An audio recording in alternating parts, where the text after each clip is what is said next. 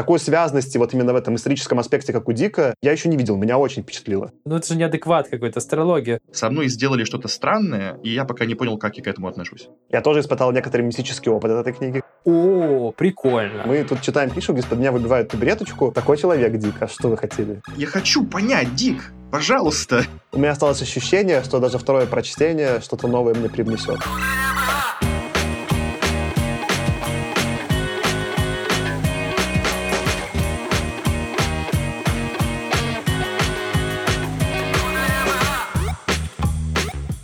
Всем привет! Вы слушаете «Худо не было» подкаст. Подкаст про научную фантастику. И сегодня мы будем обсуждать книгу Филиппа К. Дика под названием «Человек в Высоком замке». С вами сегодня я, Саша. Аркаша. И Артем. Всем привет. Привет! Так, что, ребят, какие новости? Рфить что-нибудь? Давай с тебя, Артем, начнем. Я, во-первых, прочитал новую книгу. Представляете, это не научная фантастика. И, и даже не фантастика, и, и даже не научная. Это биография Мэттью Перри, чувака, который сыграл Чендлера в сериале «Друзья». Ну, наверное, по этой роли он наиболее известный. Это так необычно было читать ненаучную фантастику. То есть прям про живого человека, его реальную историю жизни, хоть и очень тяжелую и трагическую во многих местах, но настоящую жизнь так освежает, я вам скажу. Мне прям очень понравилось. Хотелось пошутить, а может, это была биография Мэттью Перри Роддена? Да, да. Бадамц. Спасибо. И что еще? Если кому-то интересно продолжение истории про мои собеседования, про которые я рассказывал в прошлый раз, все по-прежнему непонятно. Мне сказали, что второй кейс я прошел хорошо, но, кажется, они ищут какого-то другого человека. Сами пока еще не понимают, какого. Но, в общем, подожди еще. Мне нужно просто подождать еще их ответ. Эх. Мы вам перезвоним. Да, мы вам перезвоним. Но это, скорее всего, означает «нет», но они так не говорят. Ну ладно, скрестим пальчики, что или они одумаются, или кто-нибудь поинтереснее одумается. Да, да. Поэтому найдется. Пока что одни расстройства по этой теме. Так, Аркаша, а что у тебя? Может, какие-нибудь новости повеселее? Во-первых, я скажу, что в рамках обсуждения одного из предыдущих эпизодов про книгу Брайана Олдисса кто-то упомянул его другую книгу «Отчет о вероятности А». Там прям несколько человек в комментариях писали, что она настолько ужасна, что они не смогли ее читать. Я решил, что challenge accepted. И я прям, ну, сложно было найти еще как бы ее. Она действительно не такая популярная, как «Нон-стоп» и «Теплица». Я нашел собрание сочинений Брайана Олдисса, начал читать «Отчет о вероятности А», и, ну, меня хватило минут на десять, но дальше я решил, что, ну, мое время дороже, чем вот, чем вот это. Это действительно невозможно читать. А что там, что там не так? Это просто очень странно написано. То есть, возможно, возможно, я там просто не дочитал до какого-то момента, где станет понятно, что то, насколько это плохо написано, это может быть какая-то часть сюжета, и это специально так сделано. Ну, то есть, например, как было в «Цветах для Алджернона», да, там стиль написания соответствует именно повествованию, которое там заложено. Но это ужасно, это сложно читать. И Саша в чат, тоже в Телеграме, кстати, подписывайтесь, присылала отзыв человека, который действительно там отзывы на, мне кажется, почти каждую книгу, которую мы обсуждали, написал. Мэй, мне кажется, его зовут. И он написал отзыв именно в стиле, в котором написана эта книга. Ну, и я поставил одну звездочку. В общем, советуйте трэш-фантастику, которую вы не смогли прочитать. Обещаю хотя бы десять минут потратить на каждую книгу, если советов не будет слишком много, и сказать свое мнение. Это точно было трэшово. Добавлю, что Мэнни для меня авторитет, потому что он про многие книги, которые даже мне не нравились, он часто находил какой-то такой угол обзора, чтобы подать их в хорошем ключе и поставить хорошую оценку. Поэтому если в книге что-то есть, Мэнни не упустит.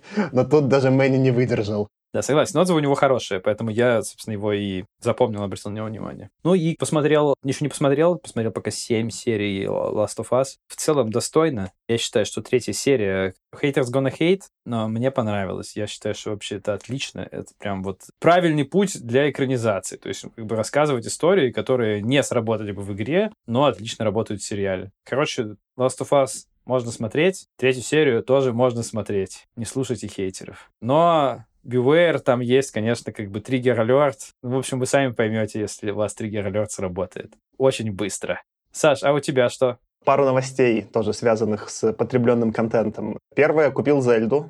Я, может, даже про это говорил. Прошел даже не анбординг, этот ролики посмотрел, и что-то не пошло, и бросил. И достал обратно и вернулся, купленную еще раньше, вот за те полгода, что у нас там был перерыв. Metroid Prime Remastered. Я ни в какие Metroid'ы не играл, но вот так уже на свитче поиграл немножечко, но не смог пройти Metroid Dread, который двухмерный, такой Metroidvania. А вот Metroid Prime Remastered — это трехмерный. Ну и мне прям залетает, такой очень научно-фантастический, мрачный. Зельда не пошла, Metroid пошел. Как-то, видимо, в настроение попал. Еще сходил с своим другом Алексом, который меня учит плохим фильмом, сходили с ним на нового Спайдермена, на мультик. Алексу очень понравилось, я разочарован остался. Я что-то прям не понял. Ну, там, во-первых, мини-спойлер, извините для тех, кто про это еще не посмотрел и не знает, это второй фильм из трех, поэтому это не совсем концовка. Это Part One, по сути.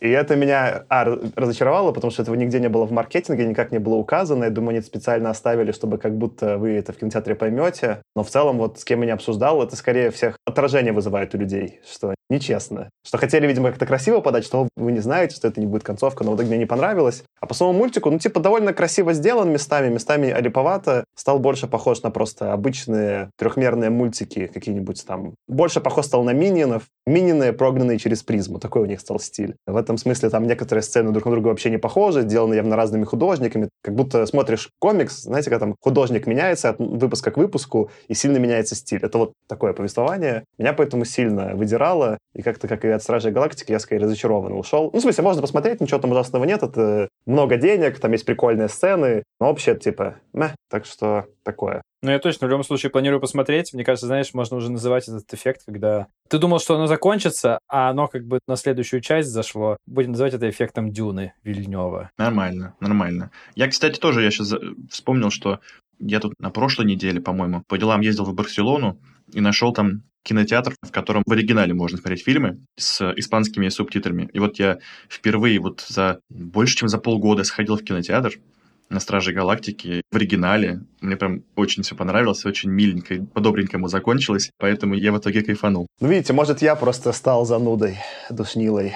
Ну, я «Спайдермена» точно посмотрю. Свой отзыв в следующий, наверное, раз расскажу. А слушатели пока могут найти эпизод первой части этой серии фильмов про Спайдермена. Но это же был про целый эпизод. У которого, кстати, продолжая нашу шутку из канала, которую я в канал публиковал, у него тоже почему-то стоит, у Яндекса появился рейтинг восемнадцать плюс, что для меня вообще необъяснимо. То есть там Яндекс явно нам без нашего вообще ведома поставил часть эпизодов рейтинг восемнадцать плюс, явно отсеивая две категории слов. Слова типа «запрещенные» и такого вида, одна категория, а вторая там «война», «триумф», «империя», вот все с такими словами попало восемнадцать плюс. И в дополнение к этому почему-то «Человек-паук через вселенные». Необъяснимо. Через вселенные пока тоже никому нельзя переходить, только восемнадцать плюс. В стиле новостей, Тёма, может быть, напомнишь про нашу программу для патронов? Конечно, конечно. Аркаша уже говорил, что нужно подписываться на нас в Телеграме. Вот не только. Есть еще одна тема. Мы завели аккаунт в Бусти. Это такой сервис подписки на авторский контент.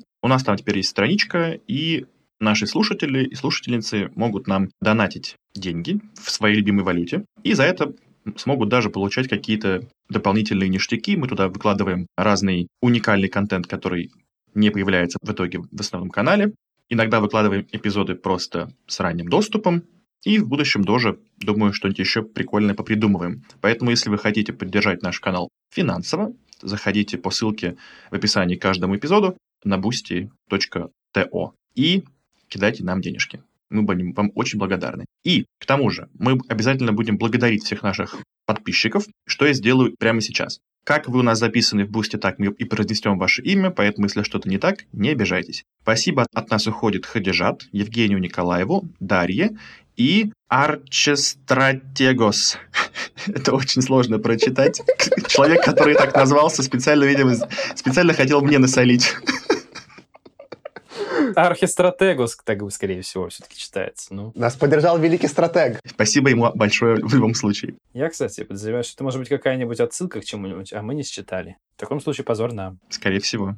Я тоже так подумал. Я в целом всегда завидую людям, у которых какие-то классные ники, потому что я какой-то скучный, везде просто своим именем подписываюсь. Когда люди придумывают какой-то прикольный ник, я такой, блин, вот они смогли придумать, как классно. Если он еще у них каким-то образом оказался уникальным, да, это вообще. В нашем мире это уже сложно сделать. Худо не было. Кайф. Давайте надо переходить тогда к, собственно говоря, теме эпизода. И сначала поговорим немножечко про Филиппа Дика самого. Это наш первый эпизод, который мы записываем про его произведение. Поэтому мы попробуем вести такую традицию, что в таких эпизодах, где у нас появляется новый автор, я буду делать какую-то небольшую историческую справку, что за человек. Специально для Дика у меня тут будет оговорка, что, как и творчество Дика, весьма своеобразное, я бы такой использовал английский термин, есть unreliable narrator, я бы сказал в целом про творчество Дика unreliable narratives, такие ненадежные нарративы. Так и биография Дика очень странная, в ней много всего произошло, она ни в какой линейный нарратив особо не складывается, по крайней мере у меня. Там очень разные виды источников, потому что есть несколько биографий написанных, но многие из них базируются на высказываниях самого Дика, а насколько он там что-то достоверно высказывал, тоже отдельный разговор. Поэтому за некоторую скомканность я сразу прошу прощения, какие-то постараюсь основные точки пересказать, но красивого линейного нарратива здесь точно не получится. Так вот, наш друг Филипп К. Дик родился в Чикаго в двадцать восьмом году. И на самом деле его жизнь начинается с трагического факта. Он был близняшка с сестрой. Они родились вдвоем недоношенными. И его сестра умерла через шесть недель после рождения. А, собственно говоря, сам Филипп выжил. И в целом это будет одной из повторяющихся тем в его творчестве. Как будто есть близнец, двойник, о котором мне было известно. То есть эта травма прольется в дальнейшее творчество Дика. Очень скоро, когда там Дику был всего год, его родители переехали в Сан-Франциско. Собственно говоря, Сан-Франциско — это и есть город, с которым основная часть биографии Дика и ассоциируется. И на самом деле роман, который сегодня будем обсуждать, когда Аркаша будет пересказывать, вы поймете, он тоже происходит в Сан-Франциско. Этот город там выбран не просто так. Довольно скоро родители Дика развелись, и его воспитывала одна мать, и его детство пришлось на Великую депрессию, поэтому вырос он в бедности, которая сильно на него повлияла. В целом из этой бедности он там довольно плохо питался, у него в детстве диагностировали астму, и известно, что уже в детстве ему начали давать для лечения от этой астмы эфедрин. Это что-то похожее по структуре на амфетамины мягкой формы. Тогда вот эти двадцатые-тридцатые это довольно легко людям выписывали, сейчас это более регулируемый класс веществ, особенно в России. Но как бы некоторые там биографы связывают это с дальнейшим пристрастием, о котором мы поговорим сейчас, Дика к амфетаминам. Но, опять же, это тоже достоверно не проверено. Это такая, как одна из зацепок упоминающихся.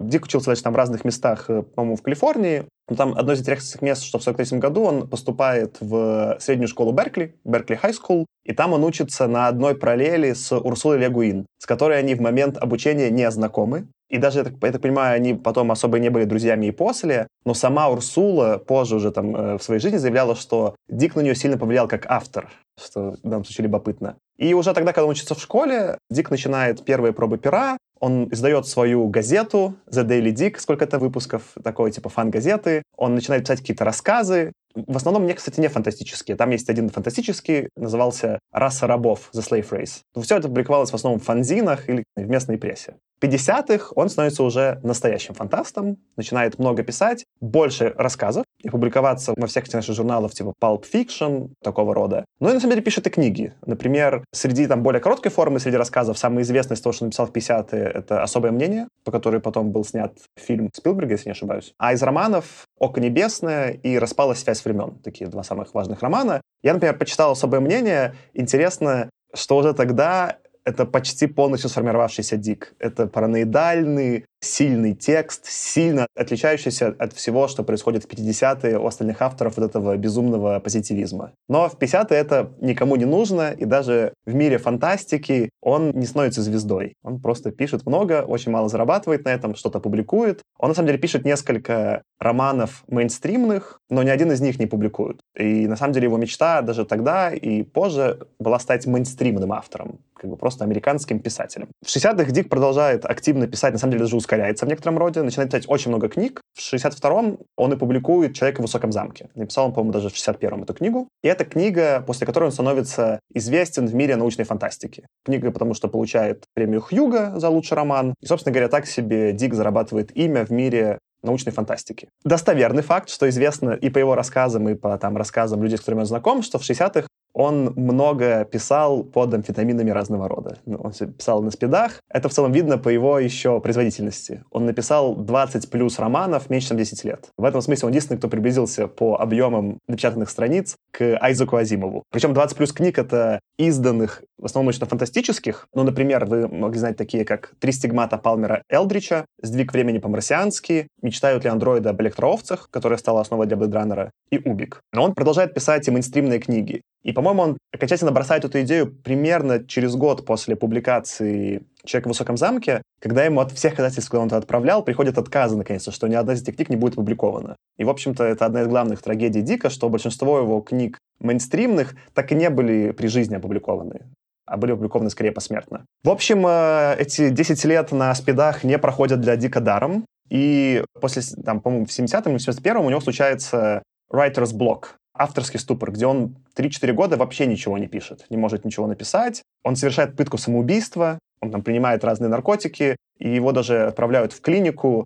Клиника технически была для лечения от героиновой зависимости. Сам Дик утверждает, что никогда героин не принимал, и что просто для того, чтобы избежать самоубийства, сам вписался в эту клинику и прикидывался героиновым торчком, чтобы его там спасли от самоубийства. Его спасают, дают ему печатную машинку, он начинает снова писать, и в целом после этого Дик возвращается снова к писательству. Пишет он уже книги в семидесятых не в таком безумном объеме, и они больше становятся еще более такими авангардными, параноидальными. Ну, например, из известных, самая важная книга, которую он написал сразу там после выписки из больницы, была «Пролейтесь слезы», и, наверное, самая известная. Но он пишет еще и «Помутнение», которое в английской версии была «A Scanner Darkly». Тоже есть экранизация, по-моему, Линклейтера, такой полумультфильм, полуфильм, если не ошибаюсь, с Киану Ривзом. И «Валис», он тоже пишет семидесятые, может быть, в начале восьмидесятых. Те же семидесятые, вот в семьдесят четвёртом, это как раз-таки где-то около его госпитализации, у него случаются видения, которые он называл два, три, семьдесят четыре. Ссылаясь, что они случились, я могу запутаться по американской системе, наверное, два это был месяц, три, наверное, третьего февраля, вряд ли второго марта, ну, в общем, можете проверить потом на Википедии точно. Опять же, про эти видения мы знаем только с рассказов самого Дика, который еще их записывал, пытался там воспроизвести, много про них думал, и какая-то даже, по-моему, одна из его там последних книг, она основана на этих видениях, это некий там пересказ этих видений.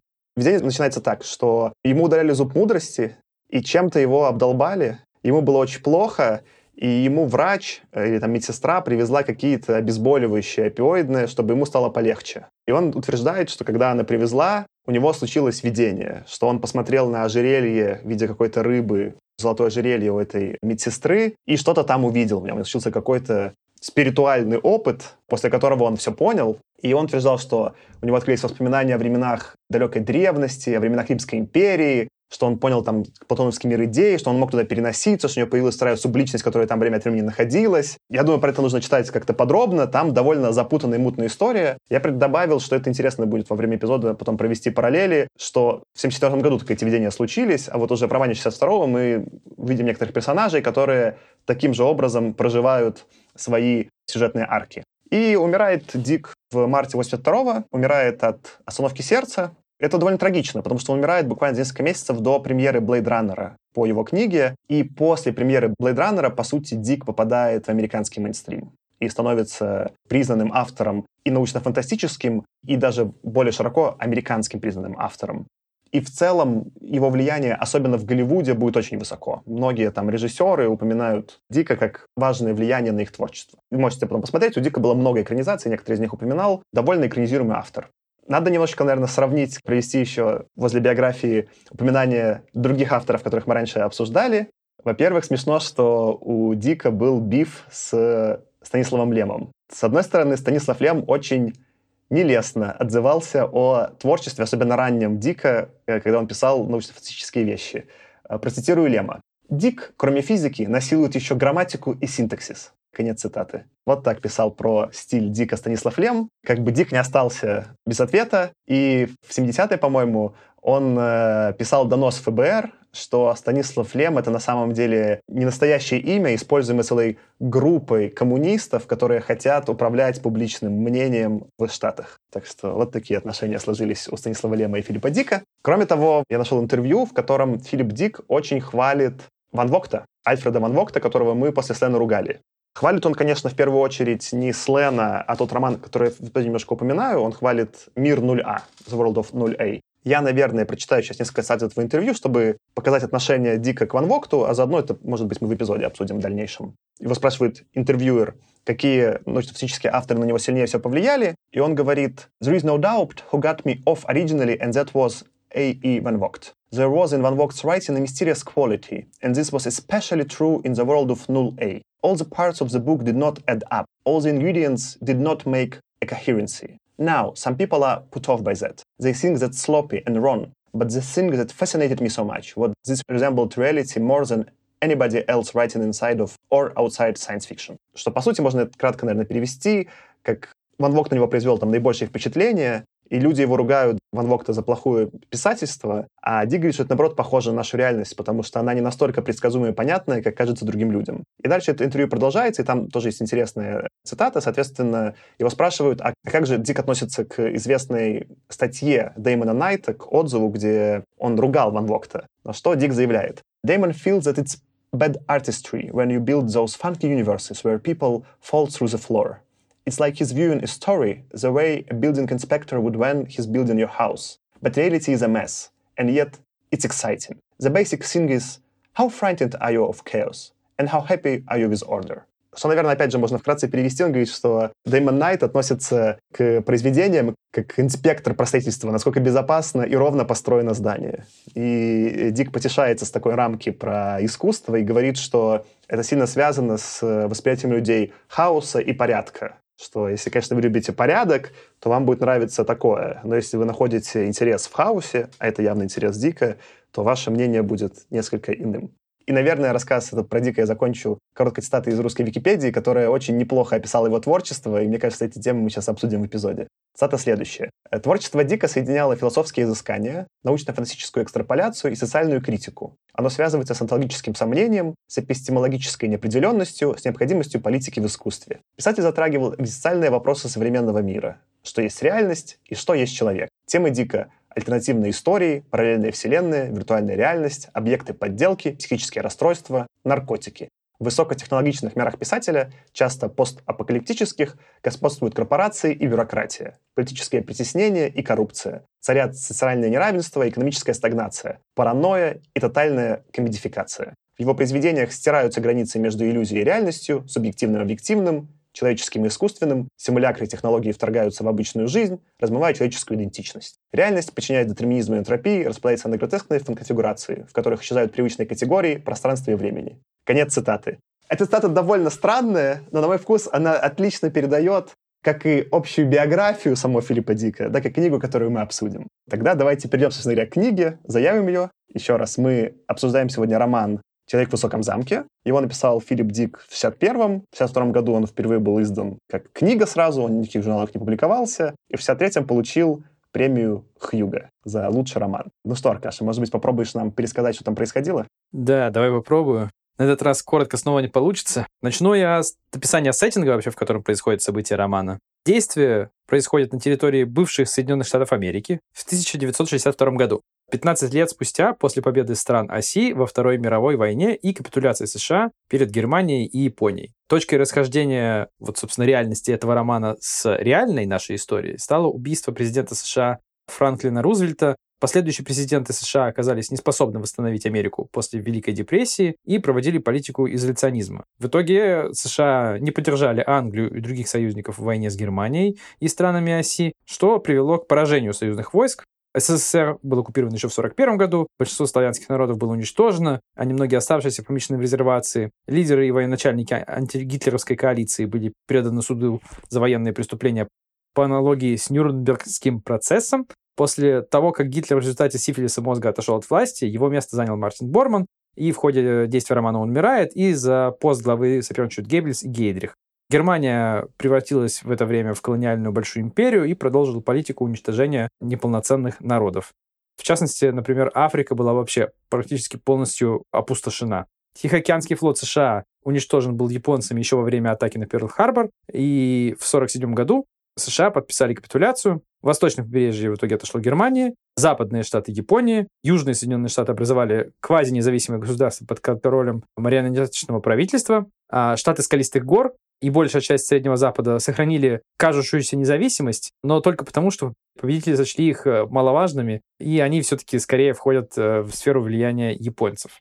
Японская империя распространила свою власть также на Азию и страны Тихоокеанского региона, и в целом установленные на оккупированных ими территориях режим можно назвать более мягким, так как японцы все-таки не разделяли германской политики геноцида. Между Германией и Японией установилось довольно зыбкое равновесие, все их отношения пронизывают недоверие. По аналогии с отношениями, которые установились после реальной Второй мировой войны между СССР и союзниками по антигитлеровской коалиции. Собственно, сюжет самой книги нелинеен. Он следует за событиями вокруг ее персонажей. Между персонажами есть множество связей, но иногда они прямые, иногда нет, иногда едва заметны. Вообще в романе нет центральной и второстепенных линий повествования. Все они, по сути, равнозначны и пересекаются так или иначе друг с другом. Всего можно, наверное, выделить шесть сюжетных линий романа. Перечислю, попробую максимально коротко все из них. Первая линия. В Сан-Франциско под личиной шведского торговца Бейнса приезжает Рудольф Вегенер, офицер Абвера. Там он должен встретиться с Тагоми, торговым атташе в японском представительстве. А тот должен свести его с неким мистером Ятабе, прибывшим из Японии. На самом деле это генерал Тадеки, бывший начальник имперского генерального штаба. Основная миссия Вегенера – предупредить японцев, что у фракции германского правительства, возглавляемой Геббельсом, имеется план под названием «Одуванчик», основной целью которого является массированный ядерный удар по Японии. Вегенер пытается это остановить. Также в намерение Вегенера входит убедить Японию поддержать шефа СД Гейдриха в борьбе против Геббельса. При этом сторонники Геббельса пытаются остановить и устранить Вегенера. Во второй линии повествования Фрэнк Фринк, при рождении Финк, работник компании Wyndham Madison, специализирующийся на репродукции, ну а фактически подделке предметов американской старины. Он еврей, но скрывает свое происхождение, опасаясь ареста и казни. Фрэнк и его друг Эд Маккарти начинают свой бизнес по производству бижутерии. Их работы производят очень странный эффект на американцев и японцев, что-то вроде гипноза или что-то подобного, в некотором смысле вводя их в транс. Фрэнк пытается саботировать при этом еще бизнес своего бывшего босса, Wyndham Madison, рассказывая торговцу Чилдену, что все, что тот у них покупал, подделки. После этого Wyndham Madison сообщает полиции, что Фрэнк еврей, его арестовывают для выдачи немцам. В рамках третьей линии Тагоми, тот самый, к которому уехал Вегенер, занимается такими философскими страданиями в некотором смысле. Он не может избавиться от мыслей о вещах, которые происходят вокруг него, и находит спасение в прямых действиях, которые иногда кажутся нелогичными даже ему самому. Сперва он, защищая Вегенера от нападения сторонников Геббельса, вступает в хватку с германскими агентами, пустив в ход якобы подлинный револьвер времен гражданской войны в США, который им еще давно был приобретен у торговца Чилдена, и убивает, собственно, этих агентов. Затем он оказывает немцам в депортации Фрэнка Фринка. При этом Тагоби никогда не встречался с Фринком и даже не знает, что именно он является автором недавно увиденного им ювелирного изделия, глубоко впечатлившего Тагоми. Все это время Тагоми, будучи правоверным буддистом, глубоко переживает, что ему пришлось преднамеренно решить жизнь двух человек, что в итоге приводит его к сердечному приступу в финале его линии повествования. В рамках четвертой линии Джулиана, бывшая жена Фрэнка Фринка, живущая в Колорадо, заводит роман с неким Джо Чинаделлой, итальянским ветераном войны, водителем грузовика. Джо рассказывает ей о книге «И наесться саранча» Готорна Абенсона и подводит к мысли о встрече с автором. Они вместе отправляются в поездку, но вскоре Джулиана узнает, что Джо — это на самом деле убийца, посланный немецкими спецслужбами устранить Абенсона. Ее попытка сбежать от него терпит неудачу. Находясь не в себе, Джулиана пытается наложить на себя руки и внезапно наносит рану Джо припасенным для самоубийства лезвием и оставляет его умирать в номере отеля. В конце повествования она встречается с Абенсоном, автором книги, и убеждает его рассказать правду о том, как и почему он написал свою книгу. В пятой линии романа Роберт Чилден, торговец и владелец лавки «Художественные промыслы Америки», магазина по продаже американского антиквариата коллекционерам, большинством японцам. Этот персонаж, имея дело с японскими покупателями, во многом перенял японские манеры и даже стал мыслить сходным с ними образом. При этом является он антисемитом явным, одобряет политику рейха по уничтожению низших народов. Одним из лучших покупателей Чилдена является уже упомянутый Тагоми. Чилден пытается сохранить честь и достоинство, обслуживая оккупантов, которым испытывает противоречивые чувства, он их одновременно уважает и ненавидит. По ходу действия, из-за действий Фринка он раскрывает масштабную кампанию производства фальшивых предметов американской старины и в конечном счете приходит к философским рассуждениям о гордости за свою собственную национальную культуру Америки. И шестая линия, наиболее, наверное, такая непрямая, это роман внутри романа, это уже упомянутая «И наесться саранча». Некоторые герои «Человека в высоком замке» читают в рамках повествования куски этого романа, и мы читаем его вместе с ними. Автор романа Готорн Абенсон описывает альтернативную историю, альтернативную, собственно, для альтернативной истории романа, где Германия и ее союзники потерпели поражение в войне. И несмотря на то, что события, описываемые в романе вот этом «Наесться саранча», ближе к нашей реальной истории, полностью они с ней не совпадают, и реализуется третий сценарий, оканчивающийся, тем не менее, тоже борьбой за мировое господство двух сфер держав, но на этот раз это Британия и США. Роман этот запрещен в Германии и на оккупированных ее территориях, и в Японии ее колониях продается при этом свободно. Роман этот на многих персонажей оказывает странноватое впечатление, а автор книги Готорн Абенсон живет в хорошо защищенной крепости, и именно его и называют, собственно, тем самым человеком в высоком замке. Также, наверное, важно отметить еще пару моментов, важных для повествования, которые мы тоже еще обсудим. Некоторые из главных героев на протяжении всего романа используют для руководства своей жизнью книгу перемен и дзин. В частности, Абенсон, например, как в итоге оказывается, написал свою книгу «И наестся саранча» именно с помощью этой книги и дзин. И тоже еще один важный момент, что при этом в нескольких эпизодах некоторые из персонажей испытывают очень странный мистический опыт, в рамках которого они так или иначе связываются то ли с нашей реальностью, то ли с описанной в книге Абенсона. Но Дик до конца не раскрывает нам, что же он под этим имел в виду и чем же этот мистический опыт является. Это какой-то бред или, наоборот, еще одна версия реальности пробивается сквозь пелену того, что видят наши герои. Супер детальный пересказ получился. Но по-другому, наверное, сложно было бы сделать его связанным и понятным, потому что действительно на моей памяти такого большого количества линий персонажей, которые имели бы одинаковый вес в истории, на моей памяти такого еще не было. Поэтому, чтобы понять суть этой книги, действительно нужно реально понять, что там очень много чего происходит практически одновременно с шести разных как бы точек зрения. И это очень важно для сюжета. Да-да, я тоже хотел тебе, Аркаша, респект выдать, потому что, я думаю, у меня цельная картинка именно про сюжет, только после твоего пересказа сейчас сложилась. Я какие-то куски в голове помнил и мог соотнести, но полной картины у меня не было. Худо. Не было. Давайте тогда перейдем к нашему классическому вопросу. Как вам? И, может быть, с тебя, Тёма, начнем. Как тебе роман? Ох, я даже не знаю, как это тоже коротко сказать. Наверное, так. Читать было тяжеловато. Мне большую часть времени было как-то даже скучно. Но потом уже, когда книжку я закрыл и начал анализировать, что я прочитал, понравилось, не понравилось, то вот, наверное, самое близкое к правде будет сказать, что я тоже получил какой-то спиритический, вот околоспиритический опыт, который я не могу однозначно описать как хорошее или плохое, понравилось или не понравилось. Со мной сделали что-то странное, и я пока не понял, как я к этому отношусь. Круто. Аркаша, а тебе как? Я тут, наверное, чуть предысторию дам, потому что я дико читал не очень много и довольно давно.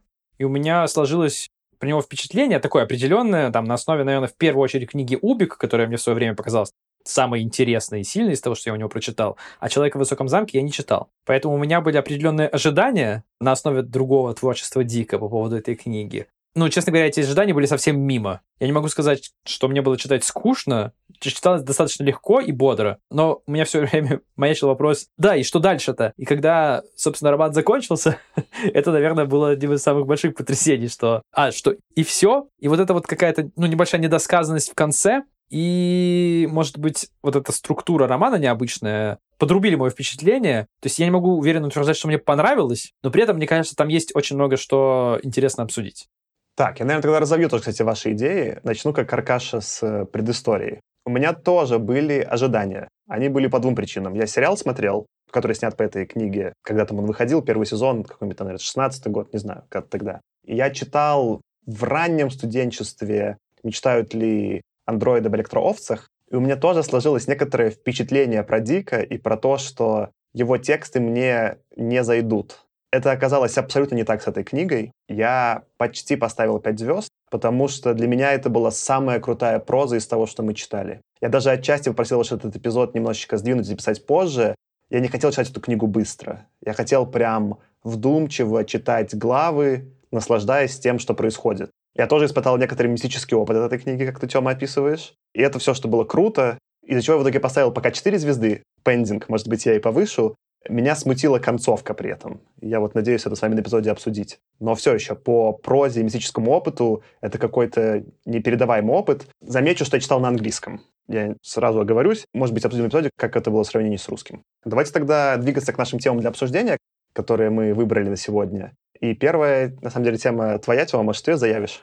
Да, я вот что хотел сказать. На мой взгляд, мы еще обсудим в итоге, там, понравилось нам, не понравилось, но мне кажется, что Дик создал какой-то невероятно сильный what-if. То есть мы уже не раз обсуждали, что фантастика, по сути, это когда автор заявляет какое-то «что если» и преподносит какую-то иногда необычную ситуацию каким-то там новым образом, смотрит на реальность под каким-то углом и говорит, вот если было бы вот так, было бы вот так. И мне кажется, что бывают вот ифы космического масштаба, да, условно, а что если бы у нас Римская империя в космосе, да, произошла, да, условно, там, что делал Азимов. Но это все равно что-то такое из космоса, что-то такое сильно придуманное, и ты все равно понимаешь, что какой бы ни был у этого масштаб, он все равно очень далекий от тебя, он прям сильно фантастический, сильно придуманный. Здесь же этот what if о том, что страны оси выиграли в войне, он как бы абсолютно тоже гигантского планетарного масштаба what if, но поскольку этот what if именно из области альтернативной истории, то есть на, на основе какого-то исторического факта, который сделал, который вот автор написал наоборот, ты как-то сильнее его чувствуешь, что этот what if, он как будто бы ближе все равно к тебе, но при этом такой же огромный, страшный, удивительный, интересный. Поэтому меня очень сильно впечатлил эм, как бы заход Дика. Я попробую развить это. Я тоже согласен с тобой полностью, что заход потрясающий. Меня он вот почему еще так зацепил тоже очень сильно, что я читал какие-то или там смотрел вещи про альтернативную историю. И обычно у меня это вызывало, ну, не то что отторжение, но не особо какие-то невероятные эмоции. Я, например, читал этот комикс «Манхэттен Проджект», который тоже там некоторая ветка, но это больше альтернативная история, но больше ради комедии сделана. Либо бывает какая-то альтернативная история, которую я читал, больше сделана ради такого фэнтези. Что это какой-то фэнтези-мир, просто его, чтобы не назвать фэнтези напрямую, называют альтернативной историей. Ну, я не могу, конечно, не упомянуть еще, еще один жанр. Это книги про попаданцев. Естественно. Тоже альтернативная история. Ну вот, у меня такое же уже, знаешь, постмодернистское отношение, что альтернативная история — это какие-то прикольчики, да? Может быть, смешные, может быть, безвкусные, как в случае с попаданцами. Но это все несерьезно. И это тоже было, наверное, часть моих ожиданий и такого опасения перед чтением книги с этим предположением. Сейчас буду читать какую-то безумную болтологию про «что если». А потом это оказывается, что там изменение масштабное, с одной стороны, ты всем описываешь, с другой стороны, такое небольшое, что из этого прям реальность начинает дрожать, и я верю в этот мир, и он от этого страшный. Это не ради шутки все сделано, это все сделано на полностью серьезном исследовании. И когда потом появляются какие-то моменты в этом мире, которые звучат как наиболее безумные для меня. Например, там они в какой-то момент рассказывают, что они осушили Средиземное море, чтобы сделать больше земель, где немцы могут там, короче, этого Лебенсраума, где немцы будут выращивать что-то там на полях. Я такой, ну это безумно вообще уже звучит. И потом я захожу, короче, в Википедию, и был такой проект, который, кстати, был не от нацистского, а от какого-то просто немецкого постнацистского архитектора, который предлагал действительно поставить дамбы и частично осушить Средиземное море, создав там типа сотни тысяч километров земли. И вот там он эту теорию толкал, там был какой-то проект монументальной этой дамбы, по-моему, которую нужно было поставить в Гибралтарском проливе, если не ошибаюсь. Пока он там не умер, в какие-то пятидесятые, это прям на серьезных щах обсуждалось, что такое можно сделать. Он это продавал не в смысле, что для немцев Лебенсраум, а как для всей Европы. Типа, что это будет для объединения Европы. Мы сделаем эту дамбу, расширим всю Европу, станут ближе Африка и Европа, что как бы мы наладим контакт. Вот там такой был, на самом деле, более либеральный поворот, а не нацистский, как в «Человеке в Высоком замке». Но то, что был такой план, который на серьезных щах, ну, типа... То, что для меня звучит как какой-то безумный, вот как раз-таки наброс Pulp Fiction, да, это все факт-чекинг Дика. И потом я почитал, он много для этой книги исследовал, там все имена, практически все настоящие, это настоящие персонажи, они описаны плюс-минус, попадая в исторические их реалии. Когда вот, вот ифе самым безумным кажется то, что наибольше похоже на реальность, я даже не знаю, как это описать, это мощно. Ну да, и, и круто, вот ты тоже на это обратил внимание, про то, что какое-то очень, кажется, небольшое изменение в истории, он описывает очень планомерно, подробно, что могло бы случиться дальше. И он не просто говорит, вот, там произошло вот это, а потом прыжок на пятьдесят лет, и вот что произошло. А он прям тебе последовательно показывает, какие изменения, последующие изменения там, в обществе, в политике, еще в чем-то привели к вот этому. И это тогда уже, ну, действительно похоже на некую там научную, да, работу. И ты думаешь, блин, по сути тогда получается, что мы этого не знаем, но звучит так убедительно, что мир как будто бы каждый день стоит в одном шаге от катастрофы, просто мы этого никогда не узнаем. Но что-то очень незначительное может произойти, как в эффекте бабочки. И вот получится вот так вот.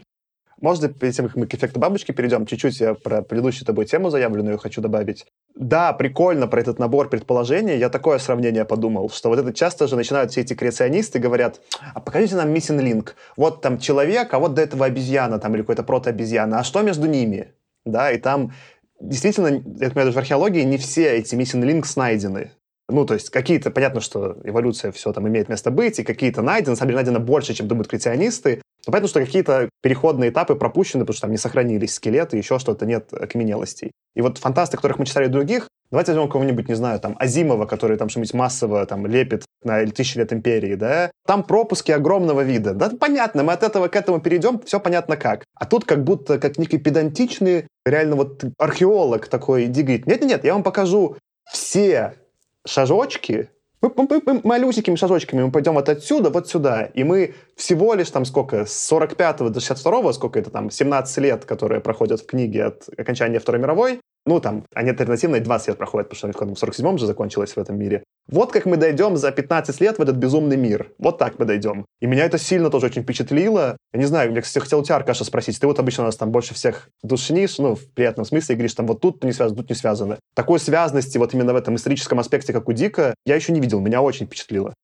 Я думаю, что если сознательно искать, до чего докопаться, то тут точно можно будет. Можно будет там поспорить в каком-то там экономическом, политическом смысле с тем, что он делает, но ты прав, что как бы, Дик здесь мне свою эту альтернативную версию продал. Он продал то, как, ну, относительно как будто бы небольшое изменение, тем не менее, может привести к значительным последствиям. И мне, конечно, тоже ну, интересные ходы он использовал для того, чтобы это продавать, потому что он во многом же не вываливает на тебя просто там кучу экспозиций, да, что вот произошло так, так, так, так, так и так. Да, он в некоторых местах рассказывает тебе одну часть, где-то рассказывает другую часть, что-то упоминает совсем вскользь в обсуждении героев, что-то он на самом деле раскрывает в рассуждениях героев об альтернативной истории внутри альтернативной истории, где они рассуждают, а, действительно, вот если бы было так, то тут небольшое изменение действительно так влияет, как интересно получается.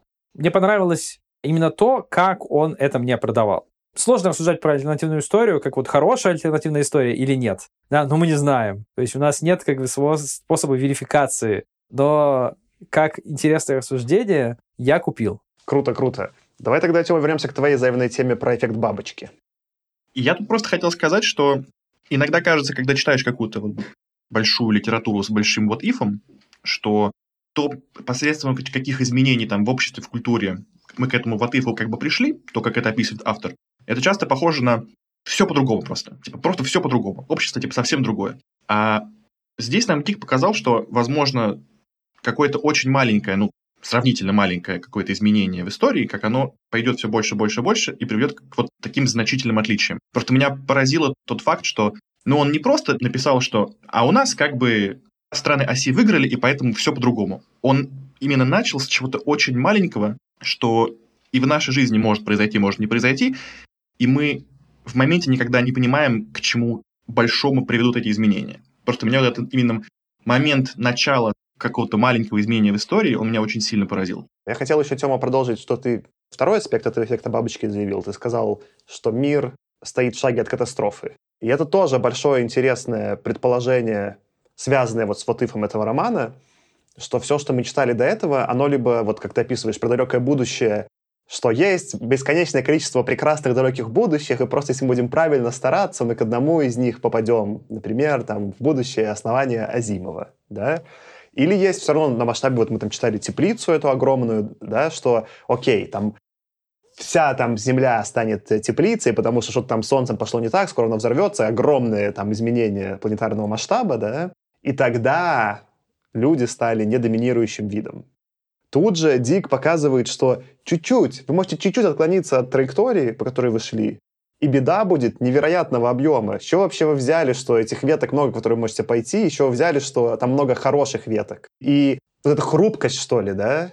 Этот вот иф настолько показывает хрупкость нашего мира, и для меня вот в этом была, наверное, самая философская часть книги, открывает точку зрения, которая бывает, ну, даже мне там, типа, сложно доступно в обычной жизни. Когда там день изо дня живешь, многие вещи повторяются, и кажется, что, ну, вот так заведено. Это нормально, это очень натурально, что это вот так происходит. И то, что это кажется натуральным, это просто иллюзия в моей голове. Потому что я живу в мире, который достигло какого-то довольно хрупкого равновесия, что вроде бы пока решили, там, не знаю, ядерным орудием друг друга не стрелять. И в какое-то время долго пытались не стрелять, а потом снова вспомнили, да, и стало снова тревожно. Что мои предположения про то, что все будет так, как оно сейчас, и продолжаться, и не поломается, это просто так мой мозг меня успокаивает, чтобы я мог изо дня в день функционировать. Но на самом-то деле вот все очень хрупкое. Если выйти за, типа, взглянуть это со стороны, то может не оптимизм случится, а вообще какая-то, ну, чуть ли не благоговение перед тем, какой это баланс, да, как надо со всем этим осторожно обращаться, как-то нежно. Вот эта часть меня очень тоже в этом предположении и удивила, и, наверное, растрогала, что ли. Это тоже новая вообще призма по сравнению с тем, что мы читали все предыдущее у фантастов. Ты точно сказал лучше, чем я. Мне еще нравится, если можно так выразиться, знаете, приправа, которой Дик перчит всю эту мысль. Да, то есть он рассуждает не просто банально о том, что то, что нам кажется нормальным, хрупко, и какие-то небольшие, кажущиеся нам незначительными изменениями, могли бы это сильно изменить. Он при этом, на самом деле, и не отказывает тому, что, ну, есть какой-то ход истории, и в рамках хода истории какие-то вещи, ну, они объективно работают. Да, потому что, когда мы смотрим, на самом деле, на ту реальность, которую он рисует, точнее, даже две реальности, которые он рисует, да, это одна — это вот мир этой книги, вторая — это мир и наезд саранча, книги внутри книги. В них, на удивление, есть рифмующиеся вещи.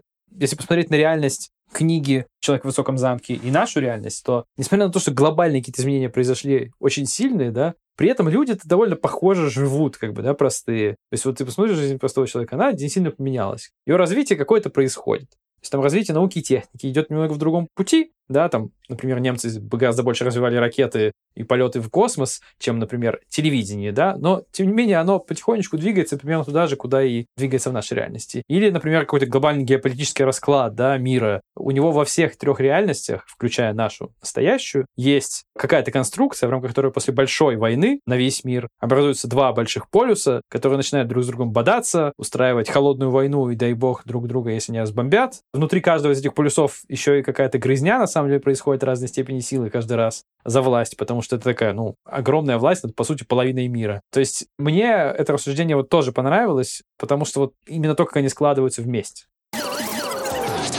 Худо не было. Давай, наверное, Аркаша, от твоей удачной метафоры про приправу я сделаю небольшой переход, и мы перейдем к приемам. У Дика здесь много интересных приемов про то, как он подает это все. Давайте, наверное, вот сейчас будет какая-то секция, где мы их обсудим. Первый — это, наверное, ты вот уже, Аркаша, немножечко его упомянул. Это стандартный прием Дика во всех его произведениях. Повествование подано не с позиции каких-то героев или каких-то там супергероев или каких-то вообще важных людей. Вот в этом мире, например, там Геринг или каких-то там имперских правителей Японии. А это все прям обычные люди, обыденные, и у них происходит обыденная жизнь. Что думаете про этот прием Дика? Ну, меня в этом смысле, знаешь, что уже на этапе анализа книги, я вот что подумал, что мы же, когда про свою жизнь думаем, мы же думаем про себя как главного героя в этой жизни, да?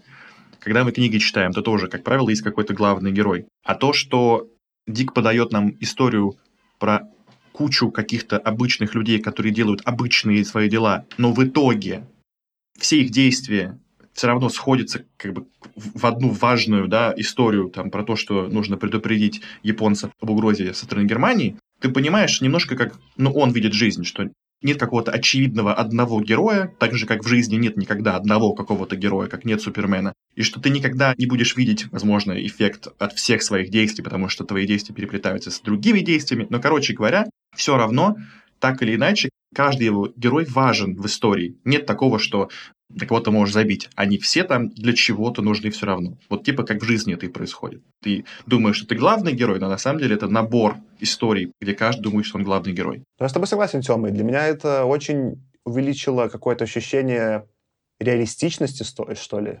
То есть у меня про это было очень вот это странное такое теребящее ощущение, что вроде как я и фантастику читаю, а вроде как и просто, ну, американский мейнстрим, новеллу реалистичную.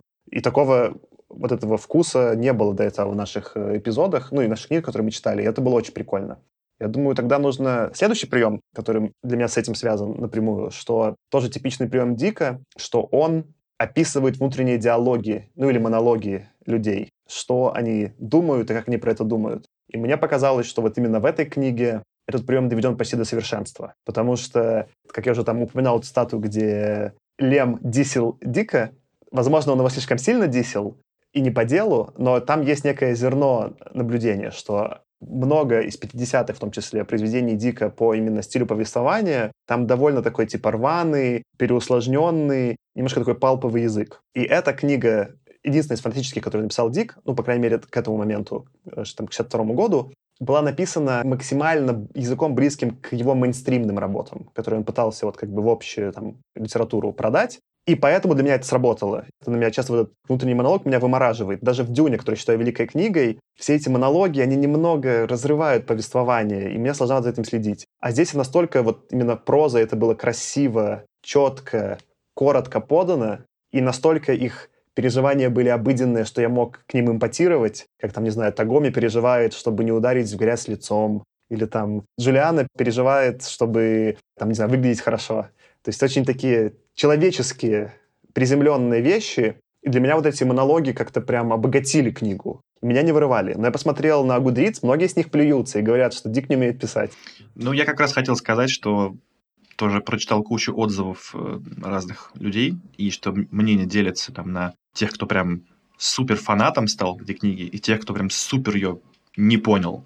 И что, мне кажется, это одна как раз-таки, возможно, одно из объяснений для тех, кто не полюбил книгу, что немножко все-таки вот эти монологи тормозили сюжет. Что иногда мне тоже хотелось сказать, ну давай уже быстрее, ну все, ну она переживает, ну я понял, ну и давай уже. Давай с этим чуть побыстрее. Не могу сказать, что меня там это вымораживало, и также не могу сказать, что для меня это делало прям какой-то супер живой сюжет. Немножечко для меня тормозило. Я бы хотел, чтобы они были еще покороче. Слушай, ну, мне кажется, эти монологи, они немножко разрывают повествование, но, по-моему, он делает это намеренно. Потому что, когда ты говоришь про, раз...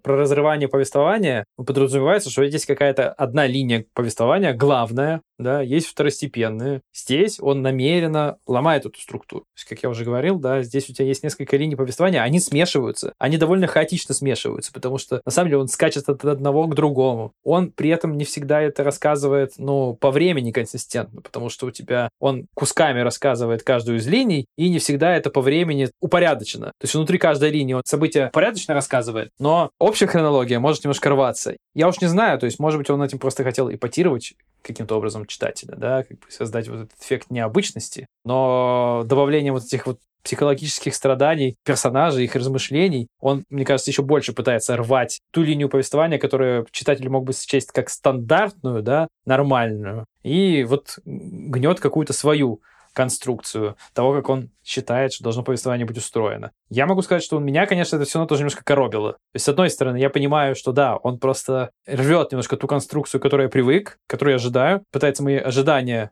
сломать, намеренно или не намеренно, но я все равно не мог к этому спокойно относиться. У меня местами, признаюсь, все равно подгорало немножко.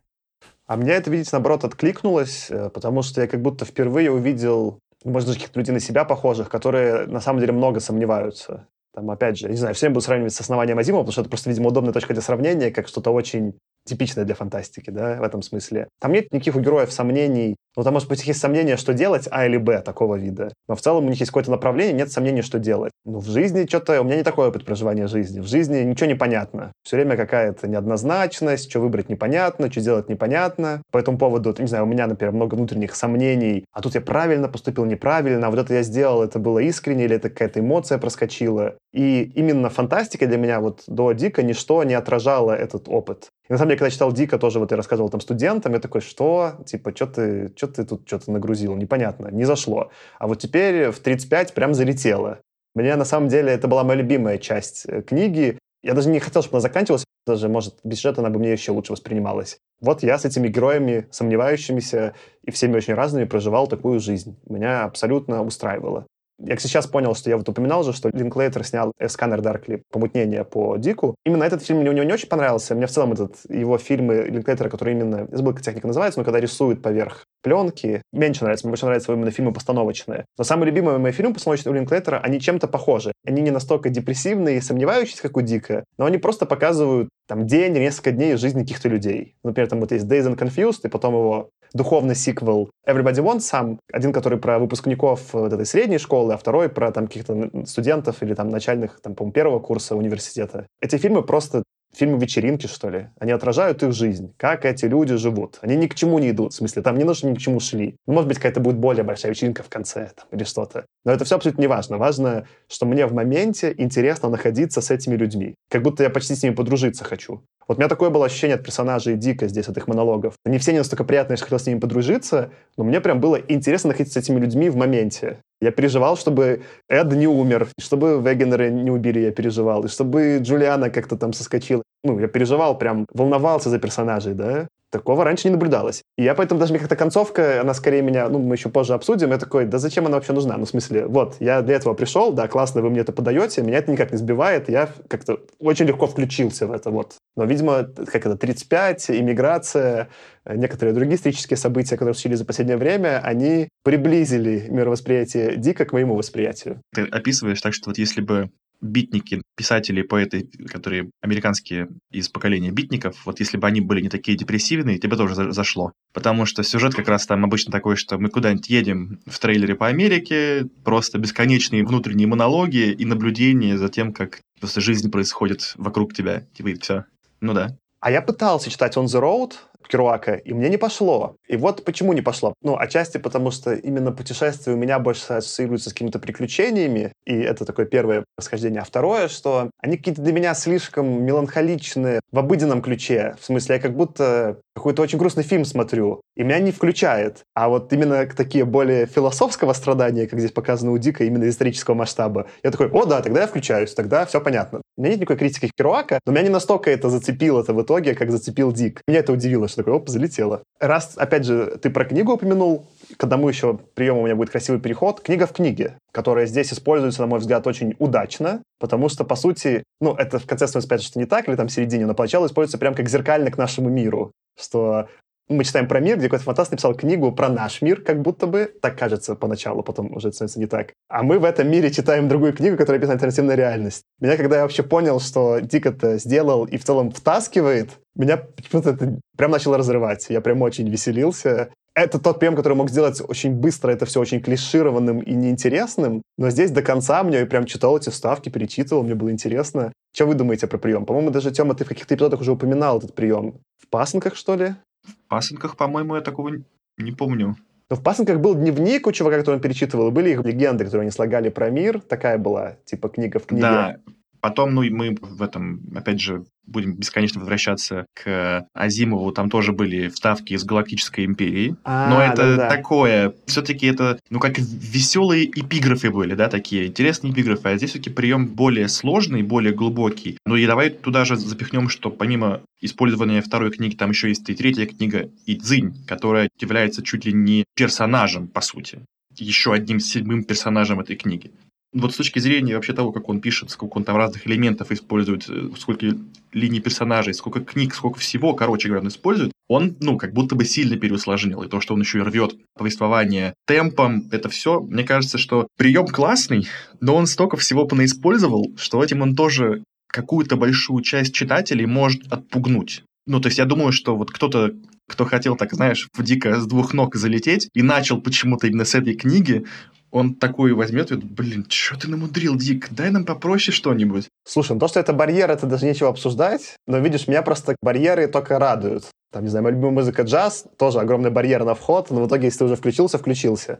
Почему меня прикололо именно с Grasshopper Lies Heavy, что мне в документалках больше всего нравится, когда такой, типа, герой, который снимает документалку, режиссер, вставляет себя в саму документалку. Например, мы на эпизоде про Вонегута упоминали, что я смотрел документалку «Unstuck in Time» про Вонегута, которую снимал Роберт Бивайди. И в итоге это не совсем про Вонегута документалка, это документалка про то, как Бивайди снимает документалку про Вонегута. Мне там также нравятся, там, не знаю, фильмы Кауфмана, который, кстати, заявлял, что Дик один из его больших вдохновителей, да, который, например, там «Нью-Йорк, Нью-Йорк» или «Снег дох Нью-Йорк» в другом переводе, или там «Быть Джоном Малковичем», да, где структура реальности нарушается, потому что тот, кто занимается повествованием, narrator, включается в повествование.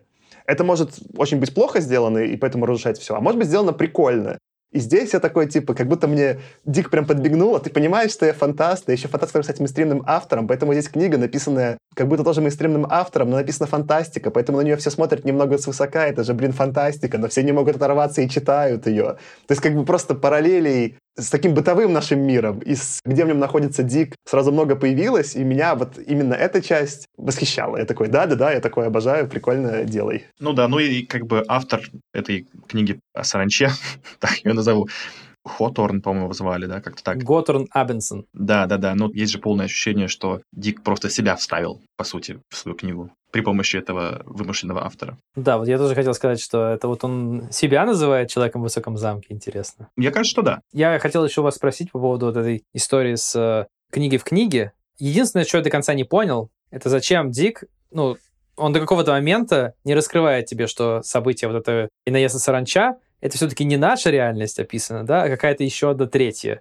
Вот почему он не сделал полную зеркалку? Почему он в этой книге внутри книги не описал нашу реальность оригинально, как вам кажется? Я потому что не смог себе ответить на этот вопрос. Единственное, что я смог придумать, это то, что ради просто эффекта того, чтобы сказать в какой-то момент, ха, не ждали, не будет это полное зеркальное. Ну, я думаю, так и есть, только в более таком философском смысле, я думаю, Дик все время убеждает тебя в реальности чего-то, а потом убеждает тебя в нереальности этого, выбивая из петя табуреточку. С этой книгой это еще один из таких приемов.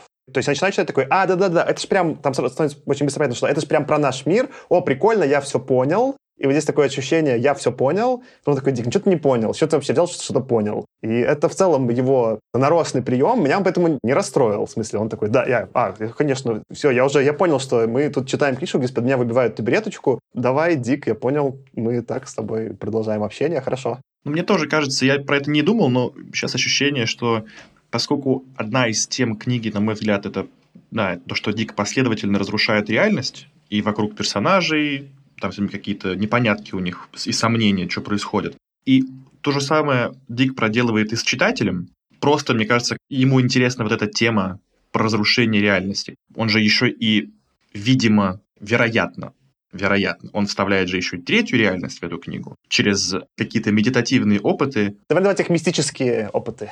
Мистические опыты, да. Ну, то есть вот там прям он описывает мистический такой трип на господина Тагоми, который ему в какой-то момент кажется, что он попал в другой мир, где белые люди его не уважают. Да? И, видимо, через это Дик показывает еще и третью реальность, которая более-менее наша. То есть я так думаю, что Дик аж три раза проделает фокус с различными реальностями в одной книге. Хорошо, что Тёма упомянул, потому что это тоже один из приемов, который я хотел обратить внимание, что ему в целом типично какие-то мистические опыты вставлять в свои книги. С Тагоми же это произошло, да, это тут, по-моему, самый явный, про который я еще понял, что он прикольно связан с тем, что потом сам Тагоми же испытал мистический опыт, посмотрев на украшения, и сам Дик спустя десять лет или там двенадцать испытает мистический опыт, посмотрев на украшения у девушки, что, конечно, интересно. Тут сначала у меня будет маленький к вам вопрос про чисто технический момент. Я когда читал, я понял, что-то странное происходит, но я не сразу понял в английском, куда он попал. И мне пришлось потом гуглить, и только загуглив, я понял, он просто описывает это эмбаркадера, там я такой, что? Ну, типа, я не понял, что... То есть там описано, что ему действительно белые американцы говорят, он говорит им, типа, уступите место, он говорит, ты давай, это, япошка, поспокойнее, куда ты? Но еще он там видит эмбаркадера, это была в Сан-Франциско, в шестидесятые тоже построенная, огромная дорога, шоссе, происходящее на каком-то втором-третьем этаже вдоль пирса. Сейчас его нет, в итоге это был безумный американский автопланинг, его сейчас не существует. То есть я даже поэтому еще ничего не понял. Я же был в Сан-Франциско и такой, что это? Я не помню такого здания. Я потом загуглил, и там написано, что да, вот это была эмбаркадера на момент, когда там был Дик, э, описывал книгу, потом ее там почти целиком разобрали. И это напрямую отсылка, что это, скорее всего, действительно наш мир. Но вы это прям сразу про эмбаркадера считали этот момент? Ну, слушай, я почему-то сходу, потому что это эстакада какая-то. Он просто в очень явном виде там проговаривает, что вот есть какая-то эмбаркадера, много машин и мало вот этих вот велорикш, которые всех возят. Или моторикш. И я сразу, у меня ассоциация какая-то случилась, что это вот какая-то такая конструкция большая, автомобильная, вот типичные американцы, как они любят, да? Построим еще одну огромную дорогу, и пробки точно рассосутся. Окей, okay. Прикольно. То есть вот это единственный момент, где мне пришлось гуглить, потому что остальные как-то моменты я даже на английском мог следить за повествованием, ты немножко прям потерялся, что происходит. Я понял, что это происходит мистический опыт у чувака, но что именно происходит, я не сразу распознал, и почему ему так нагрубили там поначалу эти американцы, я тоже не понял. Возвращаясь как бы к занятой теме, Тёма, про мистический опыт, я бы даже более расширил, просто он у Тагоми именно явно таком происходит в совсем клишированном виде именно мистического опыта, да, что он что-то посмотрел, и он хотел этот опыт какого-то вида, да, и он его и получил, то есть он даже его требовал. Но там же у всех героев происходит что-то такое, что заставляет их задуматься об их месте в мире. Ну, например, Фрэнк же его почти убивают, и он же, как бы, по сути, такой переживает в некотором смысле перерождение, которое тоже должно быть, по идее, такой опыт мистический, объемческий, большого масштаба, да, что он пережил смерть, но в итоге он ничего с этим не делает, он приходит, что-то там начинает снова делать все украшения, то есть он не может никак после этого опыта чего-то понять, он просто, типа, охреневает от этого опыта, как, собственно говоря, Тагоми. И там у всех, там, по-моему, и Джулиана, когда она выясняет, что, а, так мы едем убивать господина Хоутерна, у нее тоже случается нервный срыв. Там, в общем, какой-то психологически, может быть, ну, около мистического опыта у всех героев так или иначе случается. Кроме, может быть, немца Вегенера, ему не положено, он немец.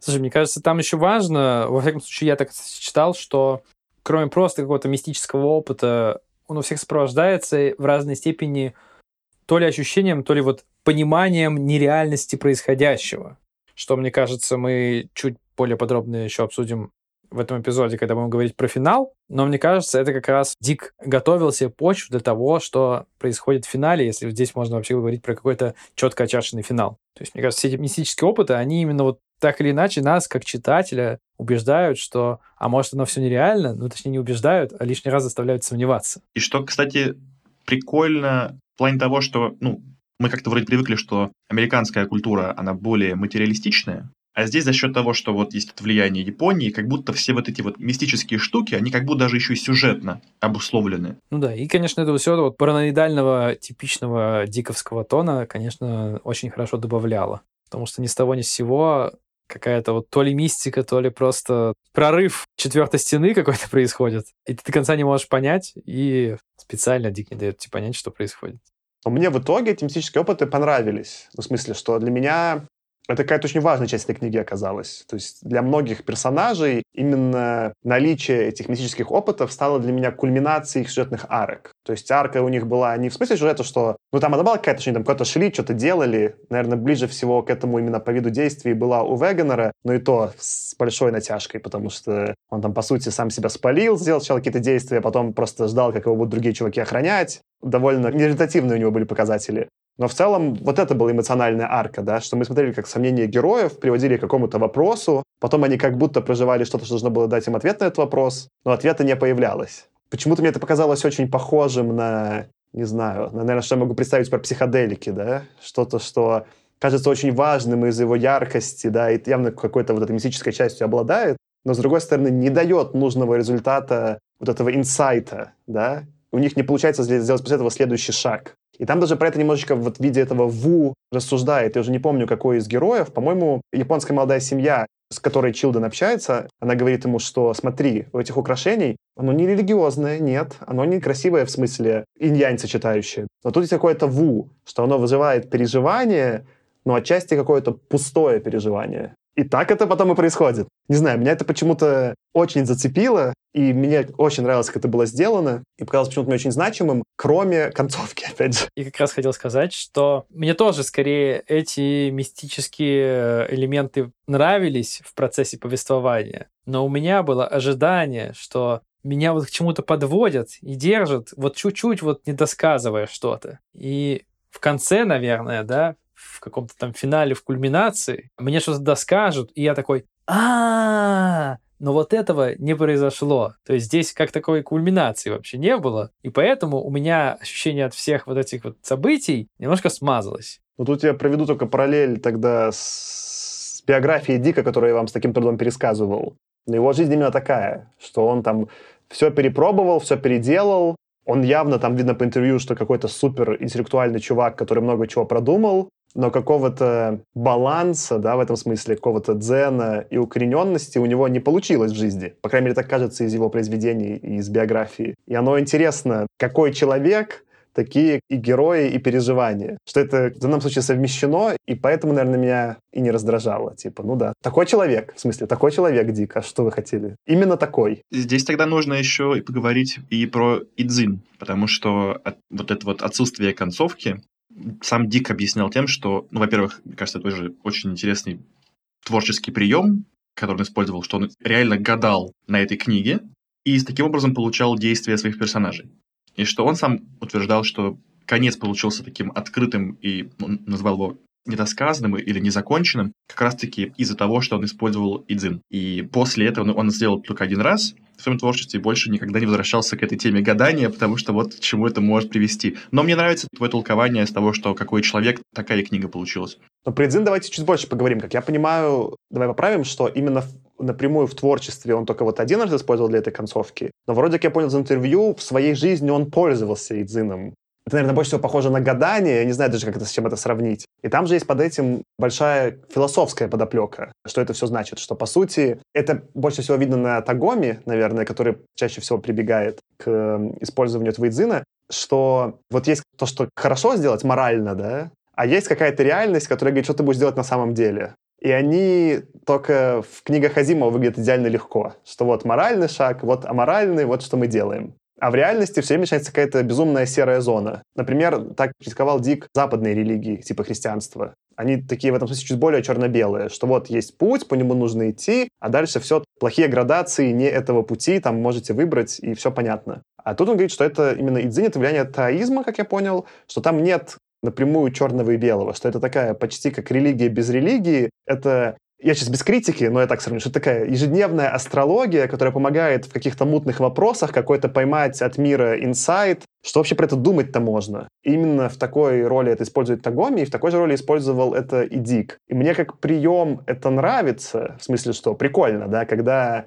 неструктурированная тема, и нужен какой-то вброс, может быть, даже рандомный, неважно, пускай в моем физическом мире это будет абсолютно рандомный, или пускай он даже будет какой-то божественно связанный, но маленький инсайт такой ежедневного свойства, как вот в этой ситуации поступить. Эта часть мне как раз казалась красивой, меня не раздражала. Но дальше, мне кажется, просто перебор это для концовки использовать. Что идзин и не претендует на не просто какие-то практичные ответы, вот укорененные в маленьком сиюминутном решении, а на философских, как автору книгу закончить. То есть э, как будто, на самом деле, Дик не так поступил, как э, автор Кузнечика, или там Саранчи, как она там называется, Грасхоппера. Он как будто там описывает, что он все действия персонажей, все-все-все, он не сам, по сути, написал, а, по сути, ему нейросетка сгенерила какой-то плот, и он поверх этой нейросетки написал просто своими словами, его пересказал. И вот такая у них была коллаборация, да, типа, по сути, сюжет принадлежал и Чингу, а там описание персонажей принадлежало Абенсону.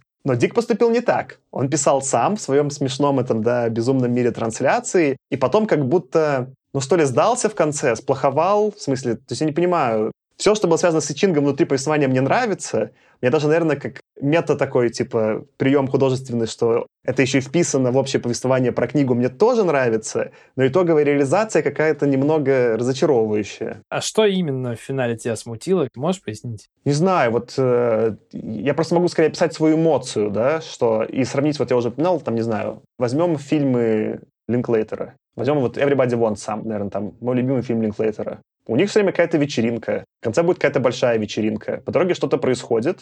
Мне весело смотреть каждый момент. У него там понятно, что не мрачное, а веселое повествование, потому что вечеринка. Мне интересно быть с этими людьми каждый момент. И потом как-то так заканчивает, что я такой, ну все понятно, вечеринка закончилась, она и должна была в этот момент закончиться, и мы идем по домам. Ну в смысле, что нет никакого ощущения обманутых ожиданий. Вот что, нет какого-то ощущения, что что-то меня там переиграли, да, что-то странное произошло. А тут было. То есть я читал книгу, и мне проза и повествование в каждый момент до последней главы нравилось абсолютно. А потом как будто в последней главе был этот билдап, что вот она едет, едет, и куда-то приедет, и это почему-то важно, это почему-то важно. И когда это касалось просто мистических опытов предыдущих чуваков, у меня почему-то не было разочарования. А тут как будто, как будто лучше бы Дик вообще остановился на главу раньше для меня и сказал, что, ну, какая-то была бы аутро глава вообще про что-то другое. Там, не знаю, описал ядерный взрыв от этого одуванчика или что-нибудь. Не знаю, ну, короче, я не понимаю. Меня эта глава прям оставила четкое ощущение разочарования в книге. И у меня поэтому, чтобы так меня концовка расстроила, причем не расстроила в смысле, что как-то смело или что-то, а именно вот раздосадовала. Выморозила. Выморозила, да, типа, что... Я такого просто редко вообще испытывал от какого-то произведения, честно говоря.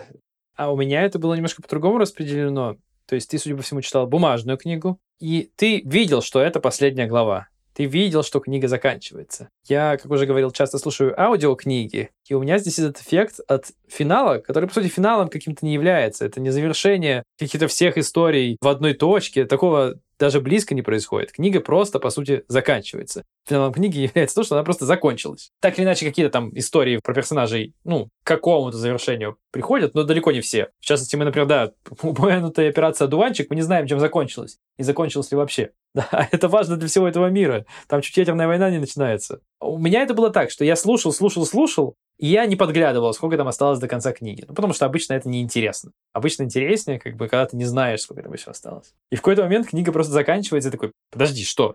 А, я, я, наверное, скачал не полностью аудиокнижку, И я как бы вот у меня...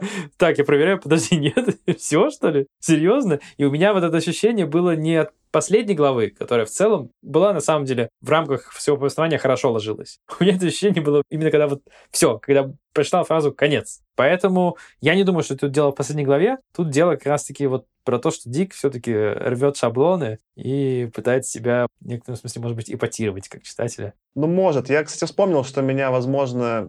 Там меня это меньше раздражило, но вот два похожих такие концовки, которые, по сути, в странном виде сламывают относительно того, что происходило раньше. Есть такой комикс «Why the Last Man», наверное, Y, «Последний человек», «Последний мужчина», да, как-то, наверное, по-русски назывался. Там тоже есть какое-то суперреалистичное повествование, и потом такая просто метафорическая концовка, никак не обоснованная. И чем-то похоже было в «Бёрдмане». Там более безумное такое, типа, постмодернистское повествование, но потом концовка, то, что там происходит, это, не, ну, в смысле, это ничего не значит, это просто какая-то концовка. Но вот, наверное, в «Бёрдмане» мне больше всего это как было реализовано устроило. Там из-за того, что общее безумие, ну и ладно, и концовка безумная, да и плевать. В «Why the Last Man» у меня было средней силы разочарования, в «Человек в Высоком замке» высокая сила разочарования. И я в итоге, вот сейчас прошло какое-то время, когда читал книжку, меня попустило, и у меня скорее уже хорошее мнение о книге, но то, что как будто меня уколол Дик в конце слишком сильно, я такой, да хватит. Но при этом есть же, знаете, ощущение, что вот мы когда читали «Пасынки вселенной», мы, кажется, пришли к консенсусу, что в конце автор утомился и просто решил побыстрее закончить. И там концовка была немножко разочаровывающая, потому что она была скомканная. Здесь же не было такого, что ты разочарован в плохом качестве концовки. Ну, то есть ты не думаешь, что... Я, например, так не думаю, что Дик, допустим, вот реально устал и забил, например, или не придумал. То есть у меня есть реальное ощущение послевкусия от этой концовки, что это я чего-то не понял, что мысль какую-то Дик заложил, почему он именно так решил закончить, а я ее вообще не отдупляю. И вот это есть какая-то обида, что дай мне больше каких-то подсказок, что я понял, что ты имеешь в виду. Ну, то есть она какая-то слишком метафизическая концовка получилась. Я хочу понять, Дик, пожалуйста. Я придумал трактовку, после которой я поставлю пять звезд на Goodreads. Я придумал. Она будет связана, Тёма, с чем ты раньше говорил. Ты говорил, что книжка, ну, барьер. Может толкнуть людей, надо продираться. Для меня это не было барьером, но допустим, что это барьер, и нужно продираться, и ты продираешься через безумие Дика. Все эти главы, ты с ним вот в этом едешь в параноидальном поезде, и он тебе в последней главе вот что говорит. Он говорит, вы думаете, я злой? Мы сейчас у реальности через «Идзинь» спросим, и вот это вам будет на самом деле злой ответ. И он, по сути, показывает мягкость своего повествования тем, насколько еще более суровый, непредсказуемый и непонятный окажется рандом из нашей реальности. Много таких забросов делает, чтобы на читателя произвести какой-то, может быть, такой эффект «О, прикольно». У меня вот такой эффект был как раз-таки с «Идзин», про который я только что говорил.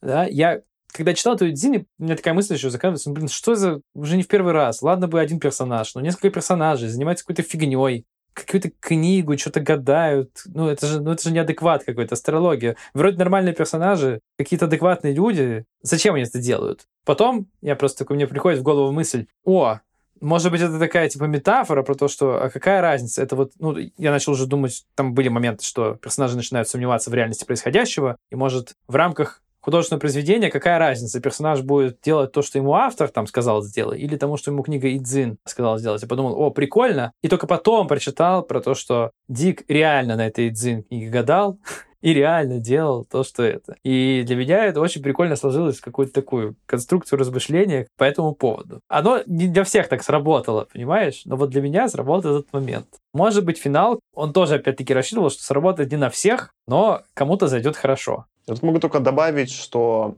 из того, что я читал там про биографию Дика, он в целом планировал написать сиквел довольно долго. Но в итоге говорит следующее, что он отказался это делать, потому что его так тошнило от всех этих нацистов и от ресерча, который он делал для первой книги, что он не смог себя заставить к этому вернуться. Он говорит, что когда ты пишешь книгу, ты, по сути, с этими людьми проживаешь жизнь. Он говорит, я не хотел больше сидеть в одной комнате с нацистами. Он говорит, это было уже невыносимо. Поэтому, может быть, мы читаем, как во втором Человеке-пауке мультфильме Part One. У меня еще была такая трактовка происходящего. Вряд ли она... та, которую задумывал сам Дик, но мне она понравилась. Вообще там много же рассуждений происходит о подделках. То есть у этого персонажа, которого есть лавка, он торгует какими-то там красивыми антикварными штучками, древностями, которые на самом деле, по сути своей, являются подделкой. Но по большому счету, если она искусно сделана, там проскакивает такое суждение, искусно сделана подделка, но она все равно хороша. В чем вообще, собственно, разница между, правда, старым револьвером и таким, который хорошо сделали и подделали? У меня была мысль, что, возможно, Дик рассуждает, а какая разница между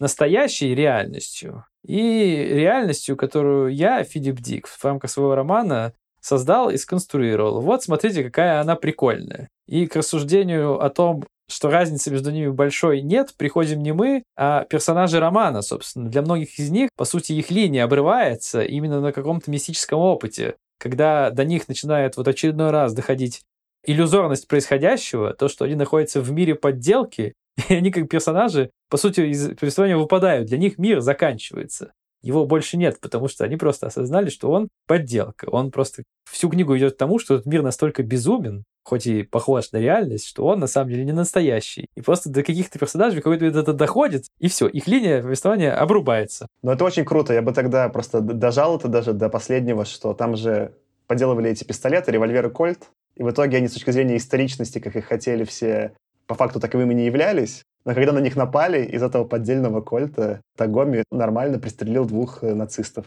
Так и с книгой. По сути, концовка поддельная, но до этого же нормально мне встрело, сколько там, двадцать или пятнадцать глав от происходящего. Рифмуется. Худо не было. Так, замечательно. Мы проговорили концовку. Наверное, после концовки будет хороший момент наш эпизод закончить. Поэтому классически давайте поговорим про какие-то финальные мысли, поменялось ли мнение о самой книге. Тёма, давай с тебя начнем. Мнение, наверное, не поменялось. Все равно слишком много осталось недопонятым мной, даже после нашего очень, ну, достаточно детального и долгого обсуждения. Все равно осталось впечатление, что я чего-то недопонял, и от этого есть легкая незавершенность у меня по отношению к этой книге. Но, повторюсь свою прошлую мысль, что написано качественно, и поэтому нет ощущения, что ты потратил время зря, нет ощущения, что Дик как-то там лениво закончил. То есть все сделано на таком уровне, что как будто бы претензии ты предъявляешь себе, а не ему. Типа он все сделал как мог хорошо. То, что ты со своего места почему-то что-то недопонимаешь, значит, ты, наверное, не доработал. Я вот почему-то так про это думаю. Любопытно. Аркаша, а ты что скажешь? У меня ощущение по-прежнему осталось то же самое, которое было в начале, что книга это такая, что в ней очень много про что есть обсудить, очень много про что есть подумать.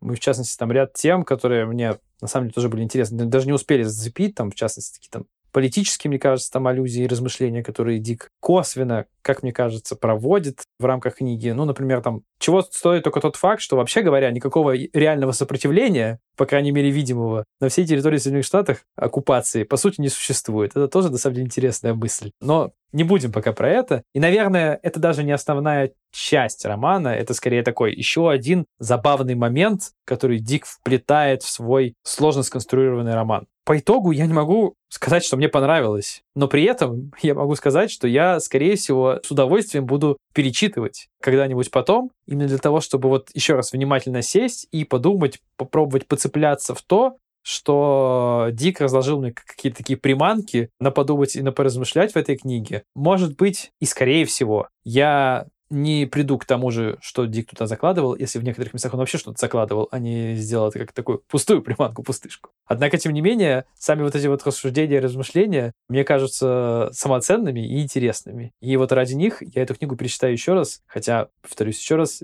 сама книга вот мне, на удивление, не то чтобы очень понравилась. Саша, ты что думаешь? Так, ну я продолжу мысль Аркаши. Это книга, которую я точно в какой-то момент перечитаю. Может быть, не, не так, чтобы скоро. У меня осталось ощущение, что даже второе прочтение что-то новое мне привнесет. Редко такое бывает от книг. Вот такая попалась. Именно про поменялось ли мнение про ощущения, я вернусь к тому, что я заявил в самом начале. В самом начале, если помните, я сказал, что у меня были некоторые ожидания, потому что я сериал посмотрел. И я вот здесь, наверное, закончу свое сравнение с сериалом.